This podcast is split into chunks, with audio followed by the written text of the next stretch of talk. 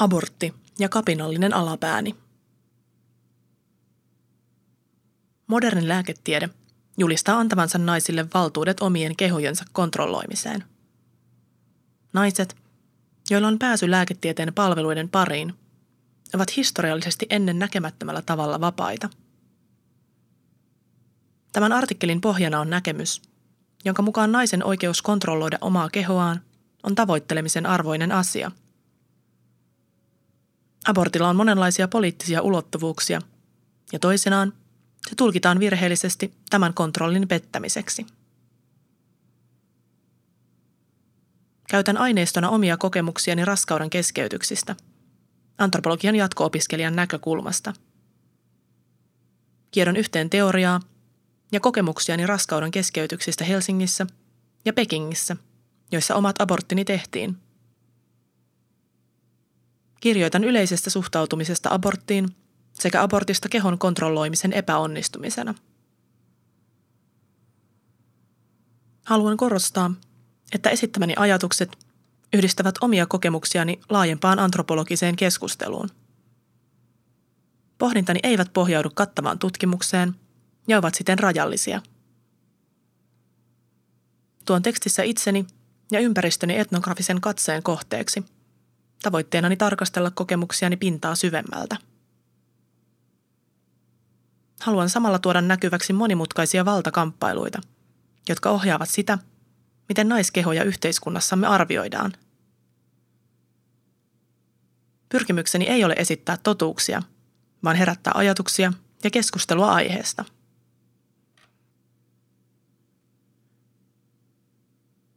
Se toisenlainen raskaus – Lääketieteen kehityksen myötä käsityksemme siitä, mihin ihmisen lisääntymiselimistö kykenee, on muuttunut radikaalisti. Avoin ja rehellinen puhe naisen lisääntymiselimistä on silti edelleen tabu. Esimerkiksi kuukautiset tuntuvat yhä olevan hankala puheenaihe. Antropologinen tutkimus osoittaa kuukautiskiertoon liitetyissä stigmoissa olevan eroavaisuuksia riippuen siitä, millä tavalla kehoa – ja sen fysiologisia tapahtumia hahmotetaan kulttuurissa. Susan Brownell on tehnyt etnografista tutkimusta naispuolisten kansallisurheilijoiden parissa Kiinassa. Hänen mukaansa amerikkalaiset naisurheilijat osoittavat halua joko normalisoida sukupuolten välisiä rajoja tai jättää ne huomiotta. Heidän kiinalaiset kollegansa taas näkevät kehon rytmit, kuten kuukautiskierron, oleellisena osana naiseutta – ja terveyttä. Kuukautisia ei tarvitse pitää salassa. Esimerkiksi viime olympialaisessa kilpailut kiinalainen uimari Fu Yuanhui ilmoitti kuukautiset syyksi huonolle kisamenestykselleen. Naisten kehojen kontrollin rajoituksista puhutaan julkisuudessa avoimesti vain harvoin. Antropologi Emily Marginin mukaan kuukautiskiertoa pidetäänkin salaisena sairautena – Margin on tutkinut naisen lisääntymisjärjestelmän kuvauksia lääketieteiden parissa ja verrannut kuvausten suhdetta amerikkalaisten naisten omin tulkintoihin kehoistaan. Martinin mukaan kuukautiset tulisi salaisen sairauden sijasta nähdä osoituksena onnistuneesta raskauden välttämisestä ja mahdollisesti haitallisen materiaalin poistamisesta kohdusta. Tämä herättää kysymyksen, nähdäänkö abortti siis sairautena – Kun olin raskaana ja odotin aborttia, kehossani oli sairaus, joka tarvitsi hoitoa. Se oli virhe ja epäonnistuminen. Kehoni oli pettänyt minut. En ollut onnistunut käyttäytymään niin kuin naisen tulee. Kuin vastuullinen aikuinen nainen, joka hallitsee oman kehonsa. Tunsin häpeää. Kuin olisin ollut kykenemätön ymmärtämään, mihin kehoni pystyi. Abortin jälkeen Olin jälkitarkastuksessa klinikalla. Istuin sairaanhoitajan pienessä, vaalean sinisessä toimistossa kuuntelemassa esitelmää ehkäisyvaihtoehdoista. Olimme käyneet tämän rituaalin läpi ennenkin, mutta en ollut vielä tehnyt valintaa. Kerroin hoitajalle kuukautiskierron sekoittamiseen liittyvistä peloistani. Hän sanoi, että kuukautiset ovat itse asiassa luonnoton asia. Pelkkää ylijäämää ja jätettä epäonnistuneesta yrityksestä. En tarvitsisi kuukautisia mihinkään. Tapaamisemme päättyi, kun valitsin ehkäisymetodin ja hän määräsi minulle reseptin. Olin parantunut ja lisääntymiselimistöni oli taas hallinnassa.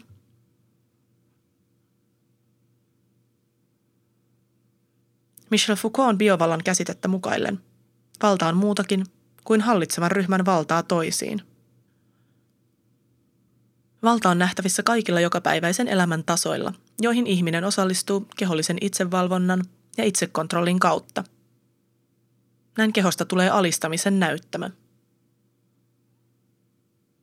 Foucault muistuttaa, että yhteiskunta muokkaa uskomuksia ja käytäntöjä siitä, miltä kehojen tulee näyttää – miten niiden pitää käyttäytyä ja miten niitä tulkitaan. Vahvistamme näitä tulkintoja itse joka päivä. Tämä tekee mahdottomaksi paitsi sen, että erottaisimme itsemme medikaalisesta ja farmaseuttisesta diskurssista, myös sen, että uppoutuisimme siihen täysin. Monet näistä tulkinnoista on myös sisäänkirjoitettu kieleen, jota käytetään diagnoosien ja hoitojen muodostamiseksi – Kehoni muutokset, valtavasti kasvaneet rinnat, hengästyminen ja huimaus, väsymys ja mielialan heittelyt saivat aikaan sen, että minun oli välillä pakko kertoa tuntemattomille tai puolitutuille tilastani. Joskus jopa halusin tehdä niin. Olisin mieluiten maininnut asiasta vain ohimennen, mutta sellaista on vaikea tehdä hämmentämättä kuulijaa. Olen raskaana. Siltä varalta, että kuulija aikoisi onnitella minua – Jatkoin ennen kuin sanat olivat ehtineet kokonaan ulos suustani. En aio pitää sitä. Teen abortin. Raskauden keskeytyksestä ei voi puhua tyyliin minulla on se ja se sairaus. Ensin täytyy ilmaista asioiden nykytila, raskaana oleminen. Sen jälkeen on selvennettävä ongelman laatu. Teen abortin. Abortti saisi olla myös adjektiivi – tai ehkä raskaudella vain pitäisi olla toinenkin sana. Se raskaus, joka on ei-toivottu. Se raskaus, jossa sikiö poistetaan kohdusta ennen kuin sillä on mahdollisuus itsenäiseen olemassaoloon. Jos sellainen sana olisi olemassa, ehkä siihen voisi viitata lääketieteellisenä asiana. Ehkä se silloin kuulostaisi vähemmän kömpelöltä ja pelottavalta, ja siitä olisi helpompaa puhua – Rajoitetut kehot. Päädyin aborttiin monista sosiaalisista syistä johtuen. Olin parisuhteessa, jolla ei ollut tulevaisuutta, ja taloudellinen tilanteeni oli epävarma. Toisen vuoden tohtori koulutettavana minulla ei ollut pitkäkestoista tutkimusrahoitusta. Tuntui, että lapsi olisi tullut tutkimuksellisten tavoitteideni tielle. Olin lähdössä kenttätöihin väitöskirjani varten – Edessä oli 12 kuukautta maalaiskylässä Lounais-Kiinassa. Olin aina kuvitellut kenttätyön itsenäiseksi, yksinäiseksi hommaksi. Miten voisin viedä pienen lapsen vuodeksi kiinalaiseen kylään ja samalla keskittyä työhöni? Yli 60 prosenttia maailman väestöstä, mukaan lukien Suomen väestö, elää maissa, joissa on liberaali aborttilainsäädäntö – Suomen nykyinen aborttilainsäädäntö otettiin käyttöön vuonna 1950. Laki yhdessä palveluiden ilmaisuuden ja turvallisuuden kanssa takaavat sen, että laittomat abortit ovat hyvin harvinaisia. Pidän itseäni etuoikeutettuna, kun olen saanut läpikäydä aborttini laillisissa olosuhteissa.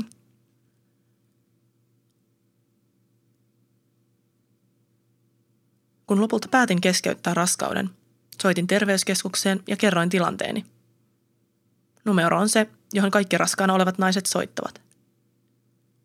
Se on ensimmäinen yhteydenotto, joka aloittaa virallisen prosessin kohti jompaa kumpaa lopputulosta, synnytystä tai keskeytystä.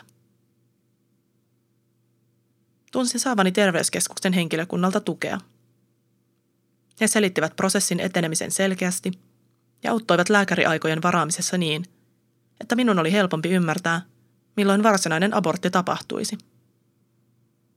Mitään yllätyksiä ei tullut vastaan, ja keskeytys tehtiin muutaman viikon sisällä.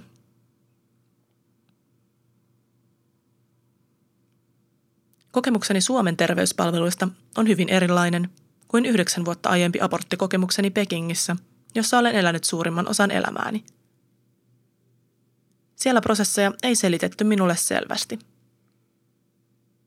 Minun oli pulitettava suuri summa rahaa joka kerta sairaalaan saapuessani, ja terveystarkastusten määrä oli loputon.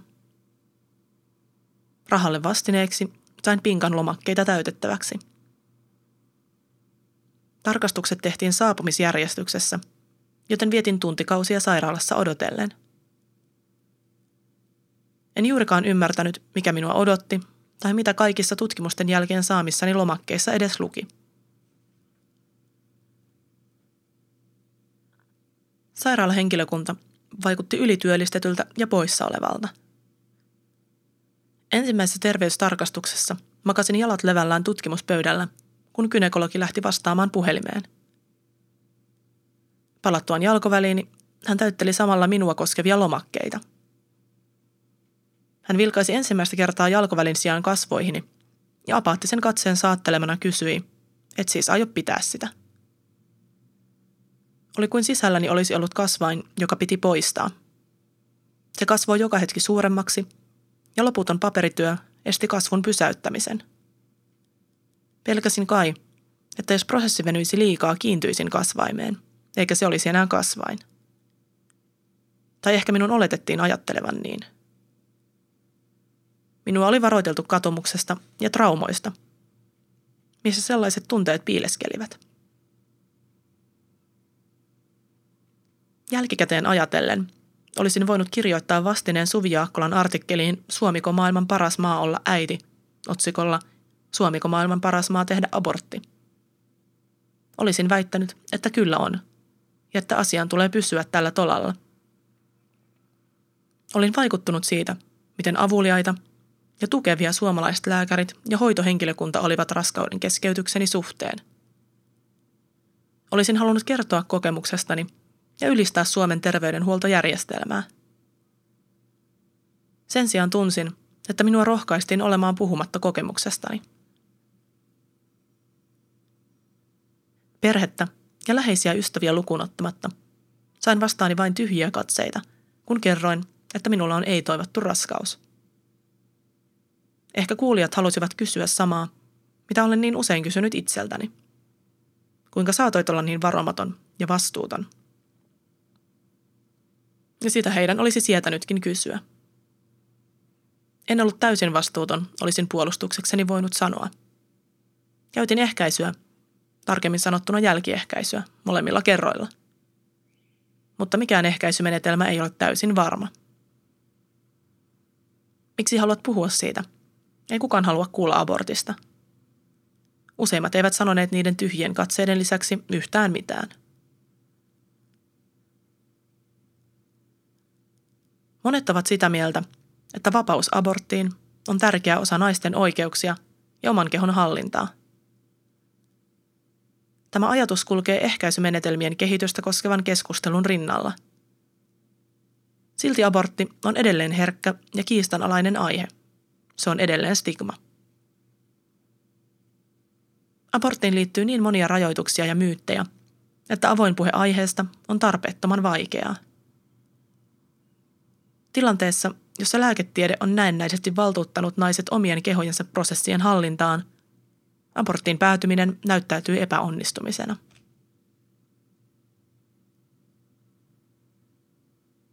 Kontrolloimattomat kehot.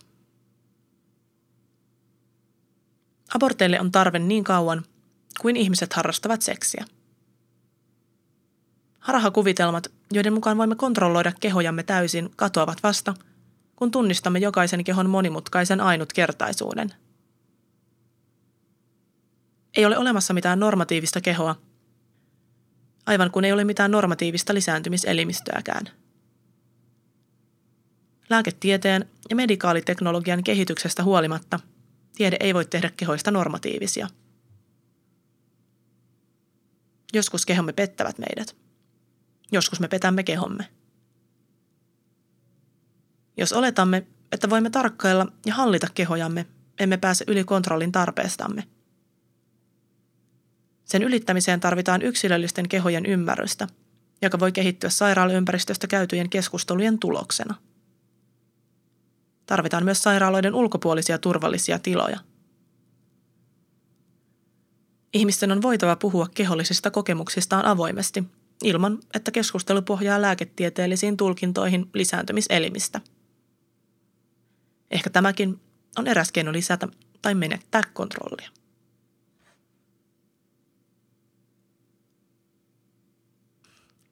Tämä artikkeli muotoutui yhteistyössä kollegani Mari Valdurin kanssa. Haluan kiittää häntä henkilökohtaisista ja rehellisistä keskusteluista, joita kävimme samalla, kun pyörittelin tekstin teemaa mielessäni.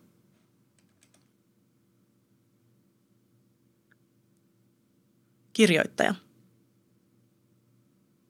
Suvi Rautio on kolmannen vuoden jatko-opiskelija sosiaali- ja kulttuuriantropologian oppiaineessa Helsingin yliopistolla – hän tutkii etnistä vähemmistökylää Lounais-Kiinassa. Suvin kiinnostus Kiinaa kohtaan kumpuu hänen kasvatuksestaan Pekingissä vuodesta 1987 vuoteen 1995 ja jälleen vuodesta 2000 vuoteen 2003, jonne hän palasi valmistumisensa jälkeen 2010 työskentelemään tutkimuksen ja ympäristökysymysten parissa.